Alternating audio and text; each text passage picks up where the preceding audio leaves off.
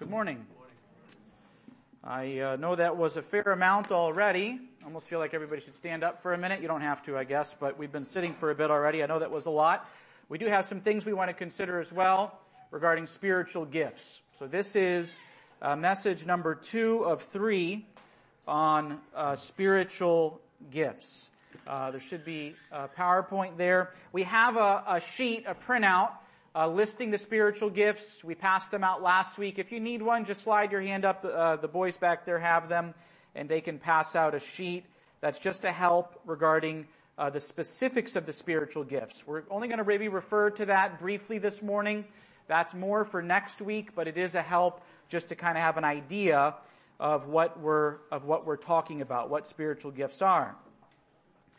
So uh, last week uh, let's see. Let's just run through this real quickly here.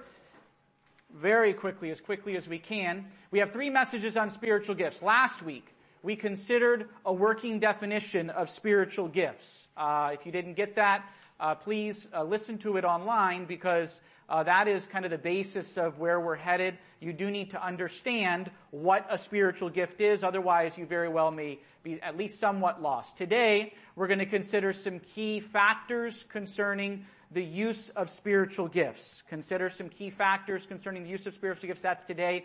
And then next week, in the will of the Lord, we will consider the spiritual gifts themselves. Okay? So uh, that's just a very brief overview. Now, last week we did consider this definition of spiritual gifts, and uh, I'm going to read it for you. Spiritual gifts are supernatural abilities or special enablements sent from God by grace to maximize a Christian spiritual service. Their end goals are the edification of the body and the glorification of God. Last week, we ran through this piece by piece just to kind of break down and get an understanding of what spiritual gifts actually are.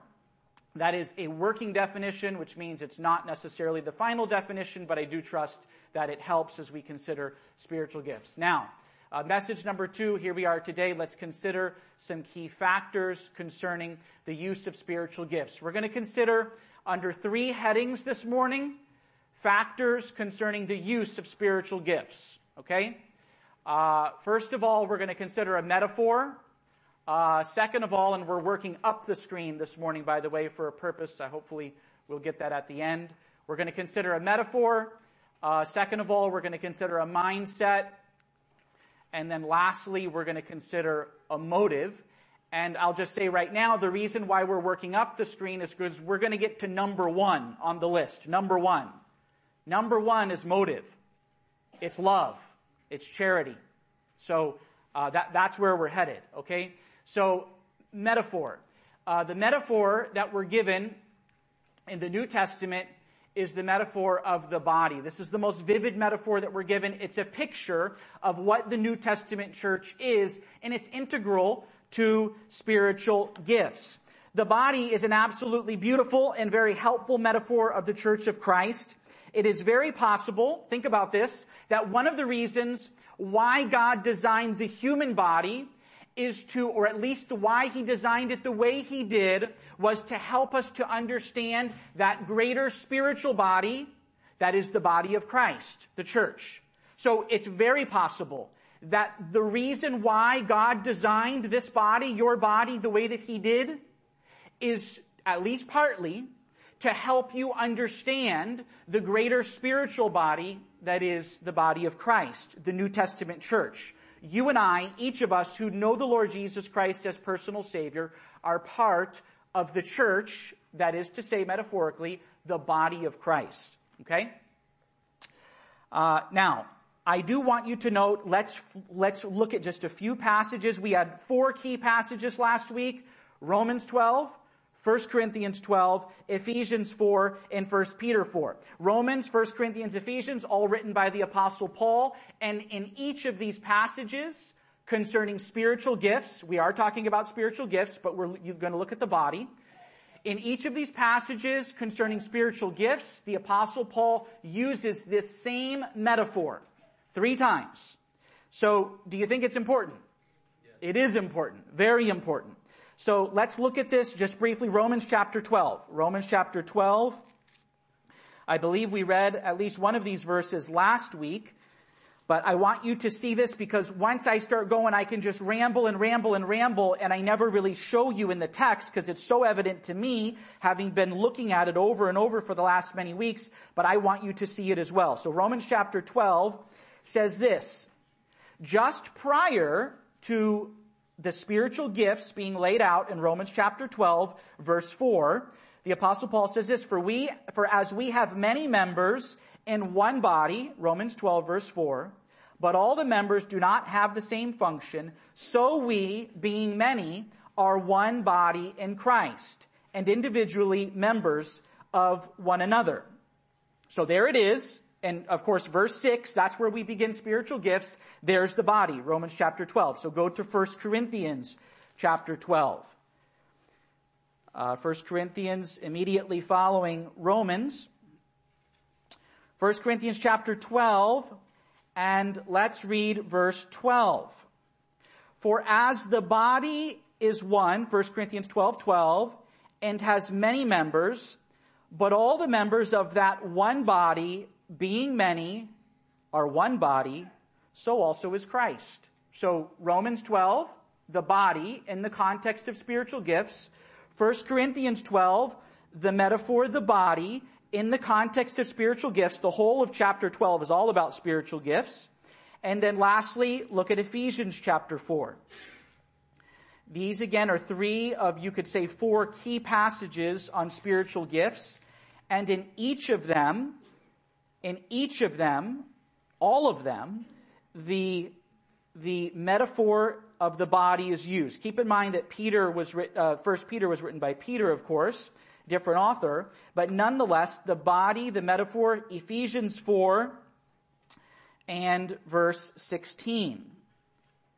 From whom the whole body, joined and knit together by what every joint supplies, according to the effective working by which every part does its share, causes growth of the body for the edifying of itself in love. So all I want you to see right now is that the body is a very important metaphor in the context of spiritual gifts. It's in all three of the passages. So, what can we learn from the body? Well, we're going to look at the scriptures and see what the scriptures want us to learn from the body. What are some things we can learn from the body? Well, one of those things is unity. Unity unity. Unity is the state of being united or joined together as a whole. The idea is oneness, that there is oneness. There is also the idea in unity of unanimity, which is agreement. This is in the sense of being of one mind, one mind. This applies to the body as well. Many body parts being controlled by one mind, by the head. When we look at the New Testament church, I trust you know this, but if not, I'm going to share it. The head of the New Testament church is Christ. So what we seek to have as a corporate body is the mind of Christ. Because we want to respond to those signals, the ones that are coming down from Him. Unity. Unity in the body of Christ. We already read in Romans 12, for as we have many members in how many? One body. We read in 1 Corinthians 12, for as the body is one and has many members, all of those members of that one body being many are also one body in Christ. Unity. Oneness. We are one in Christ. Our human bodies are made up of various parts, various members, yet it remains one body. This is not mysterious, is it? I mean, it's dynamic. It's incredible the unity and harmony of the human body, but it's not something that even a child couldn't understand. In spite of the fact that there are many parts in the human, the healthy human body, it functions in majestic harmony and unity. That's true, isn't it? The healthy human body functions in, a, in an almost majestic unity and harmony. Even as I stand here and the control center gives signals to my body, I mean, it, my hands aren't working against my legs. My, my, my feet aren't working against my, my, my, everything works together. It's, it's a majestic almost harmony, unity within the body. So also is Christ. That's what 1 Corinthians 12 says. So also is Christ. The body of Christ, this is the divine ideal, you could say. Sadly, this is not always the practical reality. But the divine ideal is that the body of Christ functions as we use our spiritual gifting, as we minister to one another, as we heard from 1 Peter 4 last week, it would do so in unity and harmony, just like the human body. This is the divine ideal. Sadly, it's not always the practical reality. Turn to Ephesians chapter 4. I'm asking even now for a little bit of grace from you. I know that I tend to be long-winded. I'm going to do my best, but do keep in mind we started quite a bit after time. Unity in the body of Christ. Listen to this, and I'm going to just, some of this I'm just not going to get to, but we're going to run through as, quick as quickly as we can. Ephesians chapter 4 says this. I therefore, chapter 4 verse 1, the prisoner of the Lord, beseech you to walk worthy of the calling with which you were called, with all lowliness and gentleness, with long suffering, bearing with one another in love. Listen to verse 3, endeavoring, Ephesians 4 3, to keep the unity of the Spirit in the bond of peace. You and I have been commissioned divinely by the Spirit of God through the apostle Paul to do everything we possibly can to keep the unity. We don't create the unity. We are commissioned to keep the unity. Somebody may be sitting here today and say, well, that human body functions in majestic unity and harmony. But me with these people here, Lord, do you see what we're working with here? I mean, I'm quirky. They're quirky. I'm kind of weird. They're kind of weird. And you expect us to function in unity and harmony? The good news is that you don't create the unity and harmony. It's as if the apostle Paul will respond to that type of sentiment. Listen to what verse 4 says. There is one body and one spirit. Oneness. Just as you were called in one hope of your calling, one Lord, one faith, one baptism, one God and Father of all, who is above all, and through all, and in you all. You, you, can't, you can't function in harmony with those people. Well, let me explain to you what you have in common let me explain to you the reality of the oneness. Now practically, you all down there may not be living this out as you ought to be. But the reality of the oneness is that there is one body and one spirit, just as you were called in one hope of your calling. Seven times oneness. Seven aspects of oneness that you and I have, that the body of Christ shares. This is perfect oneness seven times. One, one, one, one, one, one, one. One in Christ. One body. Hey, we serve the same master, don't we? We function within the same body. The Holy Spirit that has been given to me is the same Holy Spirit that's been given to you. The baptism of the Spirit that took place, which we've all entered into, we share that as well. There is one baptism. There is one God and one Father. Wait, I worship God the Father, so do you. We're one in this. We're one in this. So we don't create the unity. God has created the unity. This is the oneness. Perfect oneness. Seven times oneness. But we've been commissioned to keep the unity. To keep the unity. What could possibly divide us? if this is our oneness, what could possibly divide us? You want to know something? Most times, division within the body of Christ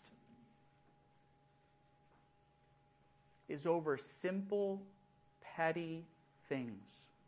it's, it's, I'm not minimizing, but it's hurt feelings. It's different tastes, different preferences. But, but come back to the oneness. I share the same spirit that you do, the same Holy Spirit. I serve the same master. He's my Lord. He's your Lord. I bow the knee to the same God and Father that you bow the knee to. The faith that I have placed everything into. Listen, we have put our all into the faith once for all delivered. You have as well.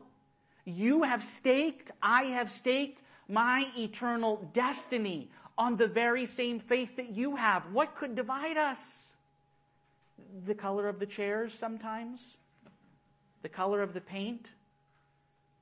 When it comes to spiritual gifts, you know what often divides? We learn about it a little bit in 1 Corinthians 12. Pride. I'm working. Look at what I'm doing, Lord, and the rest of these people here, they're not doing it. I don't see them doing what I'm doing. Uh, this is theoretical, I'm saying. This is not me speaking, but I'm saying this happens when we function within our spiritual gifting and especially in our gifting where there's fruit from God, it is so difficult to not start drawing divisions and saying, look at what I'm doing. Lord, where's the rest of the people? I feel like Elijah. I'm the only one left. And the Lord would say, no, no, no, you're not. There's lots of people, lots of my people laboring. Unity within the body. Unity is all throughout the scriptures. Listen, Romans, Corinthians, Galatians, Ephesians, Philippians, unity, unity, unity, all throughout. The Lord Jesus himself prayed, Father, I want them to be one just like you and I are one. Unity. Is it important? It is crucially important. When there is no unity, I'm telling you, things just start to crumble. Crumble. How can a body, how can a team, a family function when there's division? What we learn from Corinth is that in their division, there was strife. That's what happens when there's no unity. There's strife. There's no strength. 1 Corinthians 3, Paul says, look at you. You're weak. I'm feeding you like babies. You have envy, you have jealousy, you have division, you have strife, you have no strength. And, and the picture in 1 Corinthians 11, because by the way, Corinth was absolutely divided. Chapter 1, chapter 3, chapter 11. Divided, divided, divided. The picture in chapter 11, what is 1 Corinthians 11? It is, the beginning is head coverings. Toward the end, we get into the Lord's Supper. And what we have, Paul's saying, look, you guys are coming together in one place to partake of the, the emblems, what picture the one body of Christ, but you're divided. How can that be? We not only lose peace, we have strife, we lose strength, we can't function. What good could a church be if there's divisions and divisions? I'm not saying this is true here, but we need to be warned. And we lose the similitude, the picture that's there of the one body in Christ, what we all attest to when we come Sunday morning and we take of that one bread, we're attesting to the new covenant that we share in, the one body of Christ. God forbid that we do this in picture, but in reality, there's division. Unity. Unity. Flowing beautifully out of un- unity as we consider the metaphor of the body is diversity. We have so much in common because of the commonalities and oneness of the body to which we belong, the one faith that we have believed, the one Lord that we serve, the one God that we worship, and yet there is beautiful diversity. Not division, but diversity. Diversity. That is to say, showing a great deal of variety. We are very different. Uh, listen, unity is not uniformity. Uniformity says we all follow the same way, we have the same structure, the same character, we're all identical in essentially every way. That's not unity, that's uniformity. Diversity expresses up to us that we can be different, very different, and yet not divided. Not divided. Different in so many ways, different backgrounds, different, uh, different temperaments, different upbringings, different personalities, different heritages, different spiritual gifting, diversity in the body of Christ. Diversity, listen, here I go again, running through diversity without showing it to you. Romans chapter 12 verse 4, I gotta run so you can flip there. All members do not have the same function, Romans 12 4 says. That's diversity. All members, one body, but they do not have the same function, and our physical bodies display this in a very beautiful and majestic way.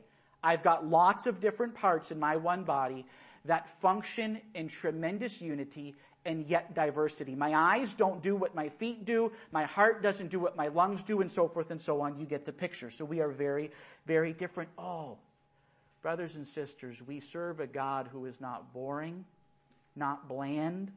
Look at creation around us the flowers, the snowflakes, the animals, humanity, seven billion people, not two of them exactly alike. This is the God that we serve.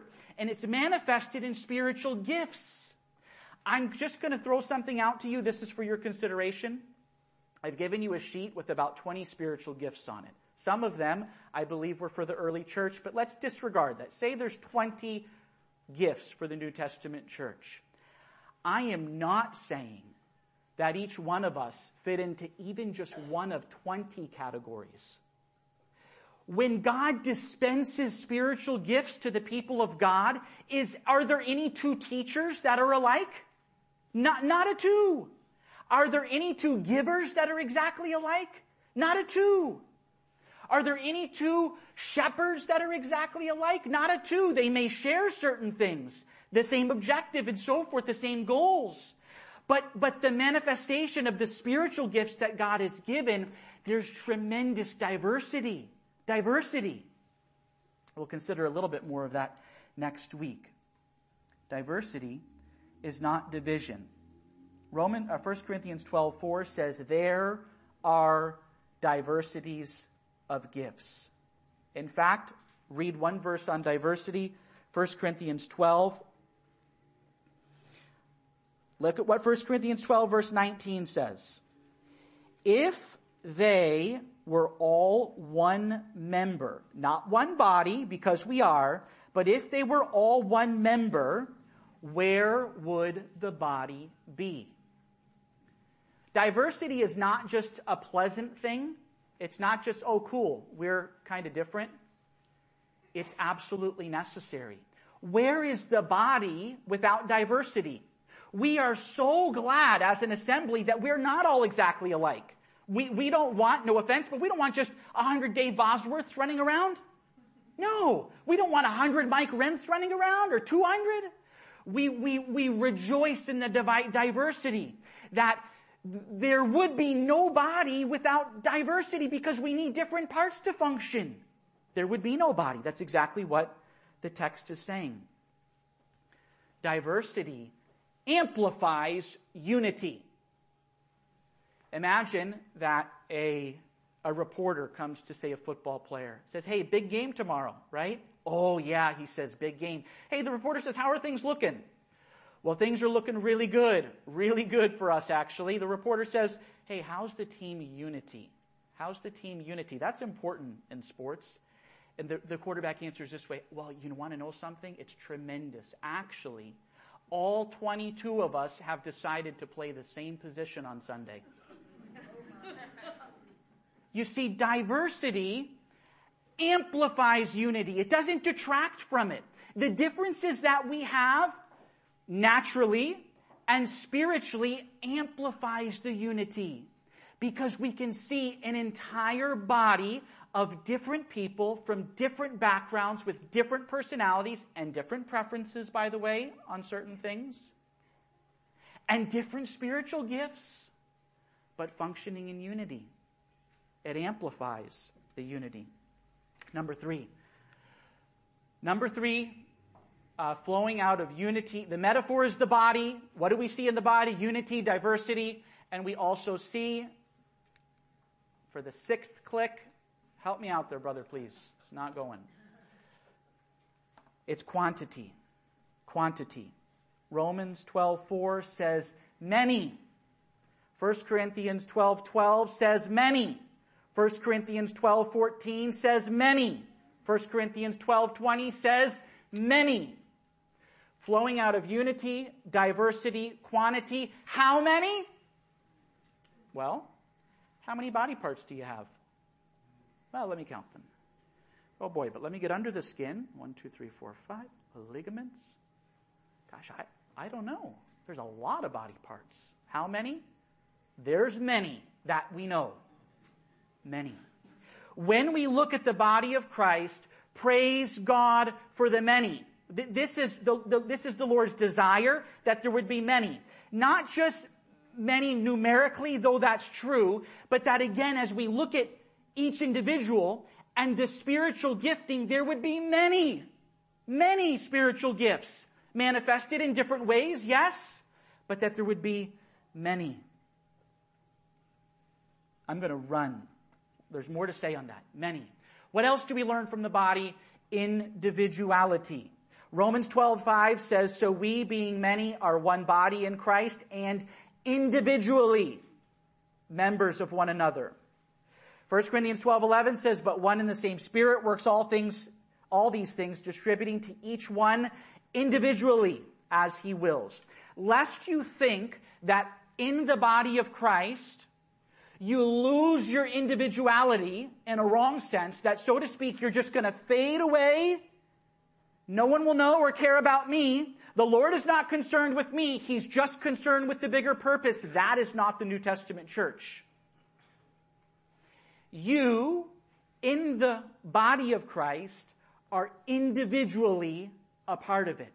And God has care and concern for each one individually.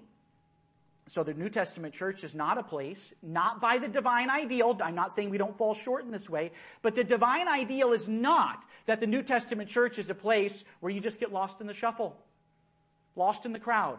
No, you're an individual and you're individually important, very important. Unity tells us there's one there's oneness in the body. The parts are united.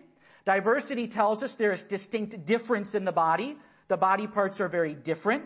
Quantity tells us that there is vast abundance in the body, that the body parts are many, many, many. But individuality tells us that there is personal significance in the body.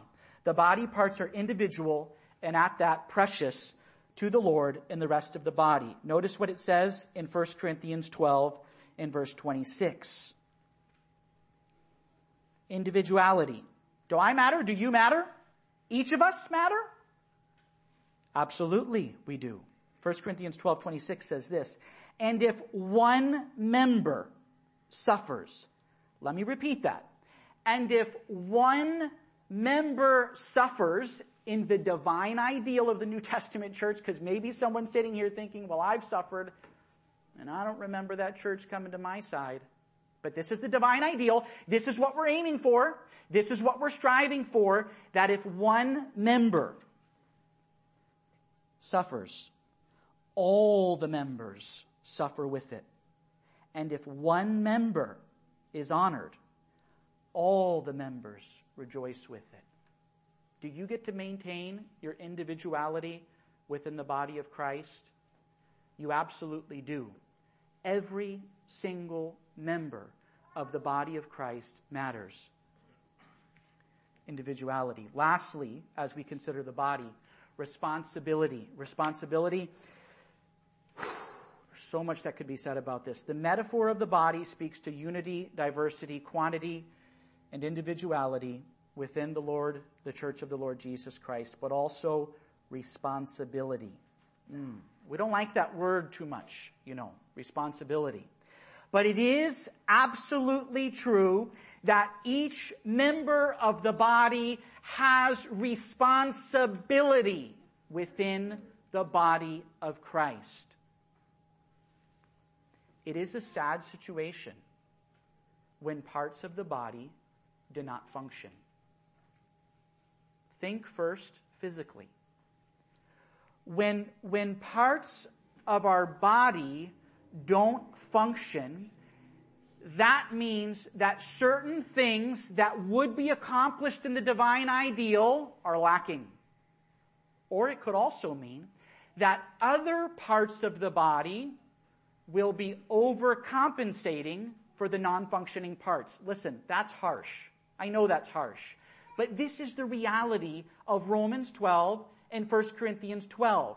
You have responsibility within the body. Look at 1 Corinthians 12 and verse 14. For in fact, the body is not one member, but many. If the foot should say, because I am not a hand, I am not of the body. Lord, I don't like what you've given me. I, am not too thrilled about the responsibility that you've given to me. And so you want to know something? I'm not part of that body. Boy, that sounds childish, but that's the way it reads. And so Paul asks, well, is it therefore not of the body? And the resounding answer coming back is no. It is still a part of the body, but it's a non-functioning part of the body. You have, I have responsibility within the body of Christ to function in the way that God has given to me, to you, to function. Is it possible to have a non-functioning body part that's still a part of the body? It sure seems so. It's possible physically. Some of us, I bet there's some here today that have body parts that don't function too well. It's a pain in the neck. I gotta overcompensate. I gotta walk differently. I gotta grab differently. I gotta think whatever. I gotta see differently. I need glasses, something. Because my body parts aren't doing what they ought to do in the divine ideal. Well, the same is true in the body of Christ. Every part has responsibility. Ephesians 4:16. I know I've read this a lot. It is one of my favorite verses pertaining to spiritual gifts in the body. Joined together by what every joint takes joined together by what every joint supplies. Supplies. You are a part of the body. You have been commissioned divinely to supply to the body that which God has gifted you to do. Ephesians 4:16 would say by which every part does it share. Does it share? I could go on practically about that in different ways. Stewardship is part of it. There's lots that could be said about stewardship. 1 Peter 4, in the context of spiritual gifts, remember, says, You are a steward of the manifold grace of God. Stewardship is responsibility. That's the same exact idea. You don't own what God's given to you, dear brother and sister, but you are responsible to manage it. That's stewardship. You don't own it. God has given it to you by grace, you are responsible to manage it. In the New Testament is abundantly clear that with everything that God has given to us placed within our stewardship, we will one day give an account. That's solemn. That's sobering. I understand that. That's harsh. I'm not throwing stones at any one particular individual. If anything, I'm talking to me. Lord, I have responsibility within the body of Christ to do what you've gifted me to do. I need to do my share. I'm not called upon to do what God has not given me. This is a problem in the body of Christ. Like that, that foot. Well, I'm not an eye. I want to be on the face.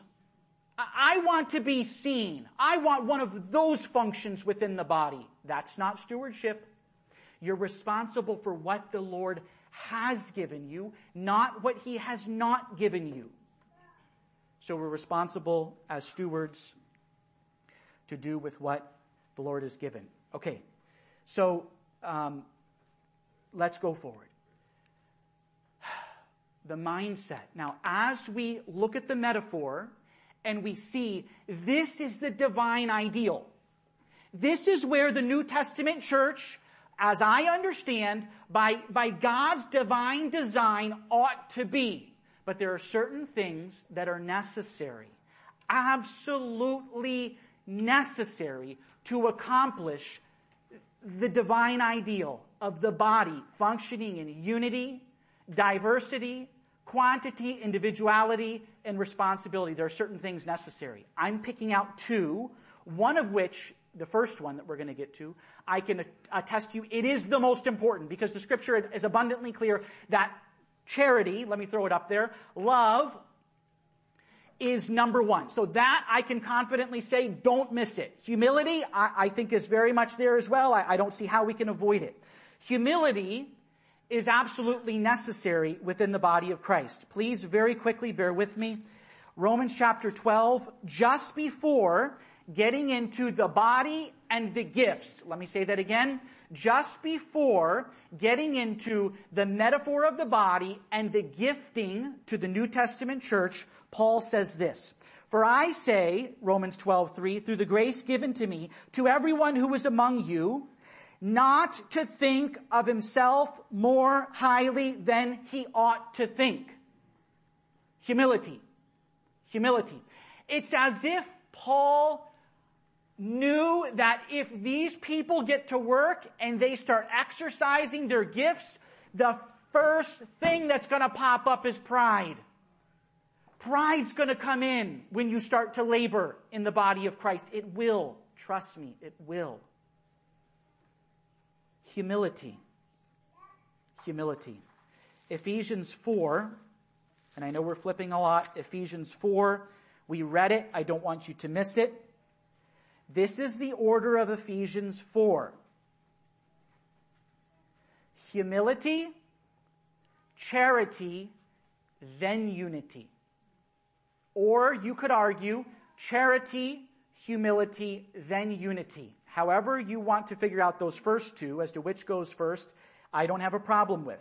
But the bottom line is that apart from humility and charity, there will be no unity. There will be no unity.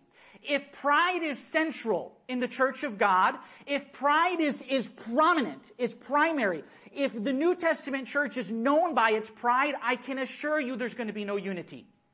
If the New Testament church is known by its lovelessness, by its lack of sincere care for, for, for, for the Lord and for His body, I can assure you there'll be no unity. Humility, charity, then the body functions in unity, and there's all of that beauty that goes with it. Ephesians 4 says this, I beseech you to walk worthy of the calling with which you were called with all lowliness. I beseech you to walk worthy of the calling with which you were called. Oh, Paul, what is that high calling to which I was called? Please tell me. With all lowliness and gentleness, with long suffering, bearing with one another in love. That's the high calling that you've been called to, brother and sister. Humility. Humility. It's evident in all of the passages humility. It is a sad truth, a sad truth that spiritual gifts can be exercised with the wrong mindset. I hope I don't have to explain that too much for you to understand that. Spiritual gifts can be used with the wrong mindset. This was Corinth. Corinth was filled with pride and, by the way, carnality and lack of love and all of the above. And there were divisions there was strife, there was contention, there was no unity. Corinth is told us in chapter 1 as being the most spiritually gifted. Or maybe not the most, but he says, you don't fall behind in any spiritual gifts. Hey, you people, as far as spiritual giftedness, you people got it going on. But they were carnal, they were prideful, they lacked love. So what? the spiritual gifts. This is critical to spiritual gifts. There's a reason why I'm, I'm addressing this before getting into spiritual gifts because it's absolutely critical. Because spiritual gifts can be used with the wrong mindset and by the way, the wrong motive as well. The wrong motive as well. Charity. I plead with you to bear with me for just a moment while I share a few things that the Lord has given to me regarding charity. Love. Love is found in all four of the primary passages on spiritual gifts. Romans 12, 1 Corinthians 12, uh, uh, or 1 Corinthians 13 actually is the main chapter of love, and then uh, first Ephesians 4 and 1 Peter 4, all, all emphasize love. Critically important. The most important, I would suggest to you. So, if it's that important, I want to ask you a question, and this is my last point. We'll run through it. What is love? What is love? If it is this critical to the functioning of the body, listen, I have to read this. 1 Corinthians 13, please turn there with me. 1 Corinthians 13 says this. Though I speak with the tongues of men and of angels, but have not love, I have become a sounding brass and a clanging cymbal. I make noise, but that's about it, apart from love.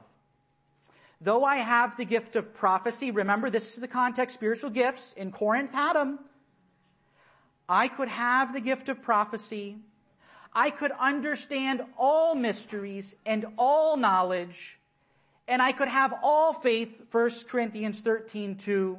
Faith so much that I could remove mountains.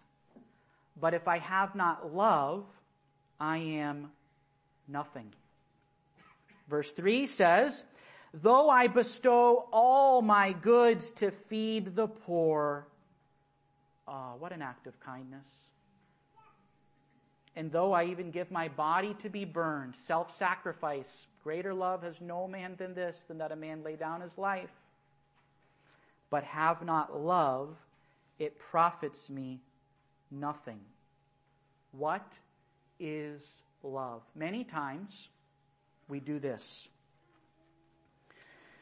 We take the gospel of love, the gospel of John, and we, we, we go through the Gospel of John and we read things like John 3.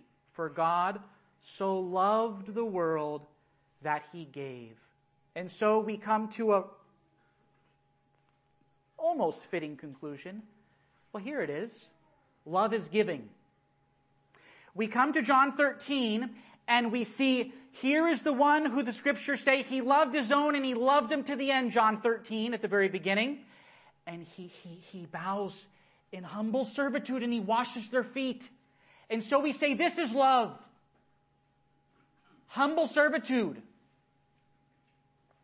We come to John 14 and the Lord Jesus says, if you love me, you will keep my commandments.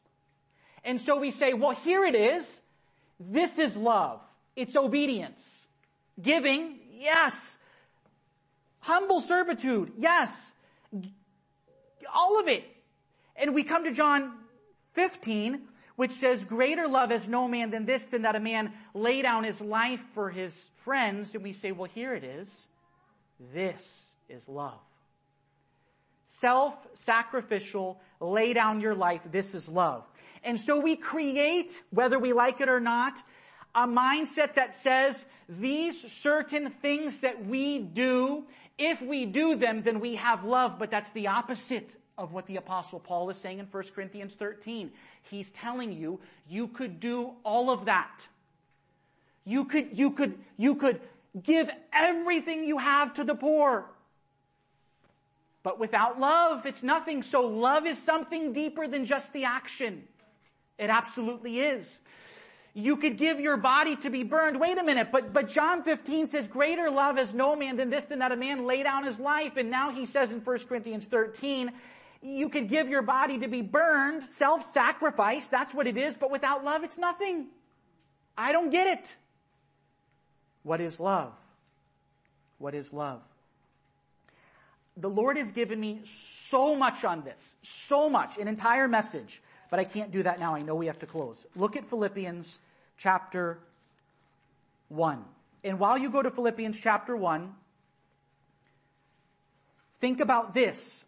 When we take 1 Corinthians 13, which says love is kind and love is patient and love is not puffed up and love is not self-promoting and so forth and so on, we can look at that as well, just like the Gospel of John and say, well, if I'm kind and I'm patient and I'm not self-promoting and I'm not prideful, then I have love. But that's the opposite of what he's saying. He's saying you can do lots of things. You can have duty, but with no desire, I would say.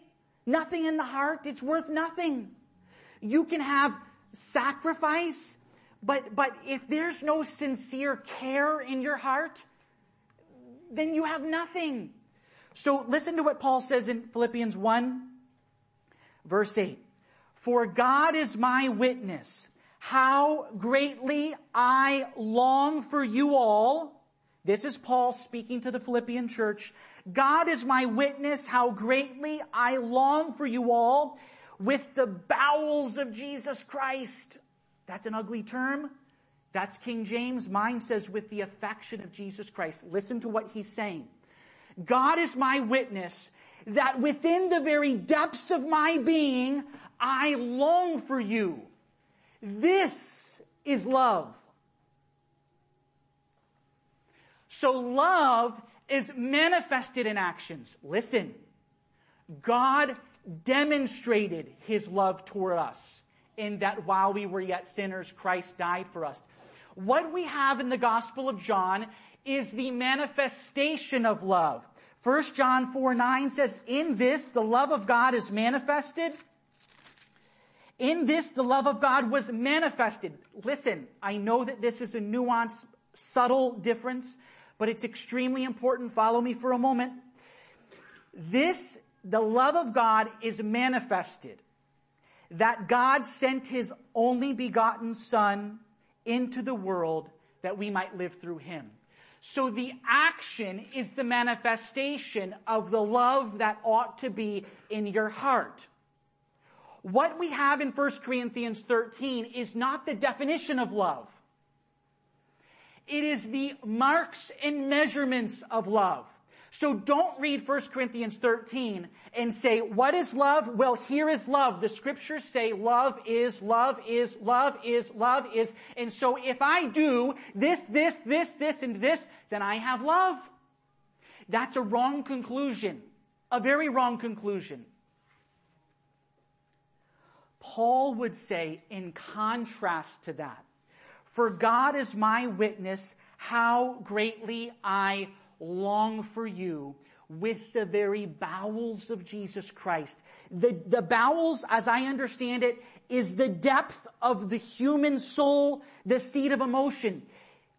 Paul's saying, I don't just act like I love you, I actually do love you. I'm not just gonna sacrifice for you, I actually sincerely care about you. In fact, he uses that term in Philippians chapter 2. I have no one like-minded like Epaphroditus who will sincerely care for your state. So love is not the action, though love is manifested by the action. Love is that deep affection and sincere care which God has for us. Brothers and sisters, this is extremely important. If we cheapen love to the level of action, we lose the sincere care of God's love. God actually cares about you. He actually loves you. He didn't just act love. He actually loves you. And He wants you to actually love one another. This whole mindset, well, I don't gotta like them, Lord, do I? Just love them? This is, this is way off to the far extreme. Way off. Listen, in Luke 15, one of the proof texts for those that stress love is action and love is action, love is giving and love is sacrifice and everything you can do. Luke 15 or is it Luke 10 is the story of the, uh, the man who's robbed and the scriptures, the parable of the, uh, of the Good Samaritan. Where am I? Luke 15. This is so important. 10? Okay. Luke 10. I'm in 11. Okay. So listen to this. Listen to this. A man goes down to Jerusalem. He's robbed blind. He's left for dead. A Levite comes. He sees the man. He passes on the other side. A Pharisee comes. He sees the man laying there dead. He passes on the other side. But, but a Samaritan comes and he sees the man and he picks him up and he binds him. But is that all he did? Listen to what Luke 10 and verse 33 says. But a certain Samaritan, as he journeyed, came where he was, and when he saw him, he had compassion. The bowels within him moved. Love is not just a feeling. But don't disconnect it from the, the, the, what is within you, the sincere care that you ought to have. This is the same Greek word as Philippians chapter 1. He was moved within him. This is what it says of the Lord Jesus eight times in the Gospels. He looked upon the people and he didn't just act, he was moved with compassion. His bowels were moved. He actually, actually cared about them. And so we can read Luke chapter 10 and we can say, well, I, am going to be more like that, that Samaritan, Lord. I, I'm going to do that. I'm going to do that. That would be, I guess, a fitting conclusion. Or we could read Luke chapter 10 and we could say, Lord, that is not my heart. My heart is more like the Levite. It's more like the Pharisee. I am not moved with compassion like this man. Lord, I need a supernatural work from you to work in my heart to make me actually love the people of God. I want, like Paul, to, to be able to say, God is my witness. I greatly long for you with my very bowels.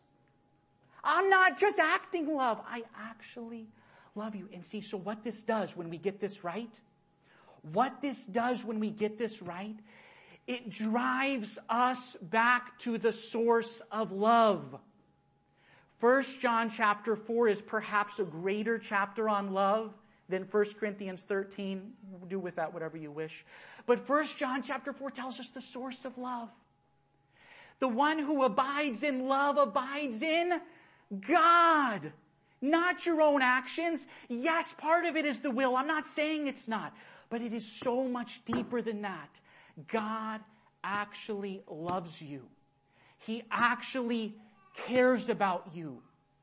God has given you natural affection for your family members so you can understand the type of affection, the type of care that we ought to have for one another. I know it's not natural. You say, well, Lord, that's crazy. Crazy. You want me to have sincere care for those people like you've given me for my children and for my wife, for my parents? You want me to live out love like I see in 1 Corinthians 13 and John 3 and John 14 and 13 and 15. That's what you expect of me. That's exactly what he expects of you. And you're saying, but I can't do that. And God's saying, perfect. Perfect. You're on your knees saying, Lord, I can't love these people like this. If this is love, I'm a lost cause. I can't do it. Drives you to your knees. Back to the source of love. Where will you get this kind of love for your brothers and sisters? Hey, where will you even get this kind of love for your spouse? Only from the supernatural love of God. Get back on your knees. Go back to the source of love. The one who abides in love abides in God. You can't do it on your own. It's supernatural. Supernatural. He actually cares about you. You are commissioned to actually care. Don't just act like you care, but you're commissioned to actually care about the body of Christ with deep affection, with sincere care. This, brothers and sisters, is the love of God. Our Father, we thank you for the way that you have spoken to us by your word, and we thank you for the way that you have loved us, loved us unto death, even the death of the cross. Oh God, your love is so incredible. It's been manifested in so many different ways, and God, we relish in the fact that you actually care about us. You really do love us. This is tremendous and beautiful. We thank you for that, Lord. We magnify you for that. Help us, Lord. We want this kind of love, supernatural love for one another, even as we exercise our spiritual gifts. We give you thanks in Jesus' name.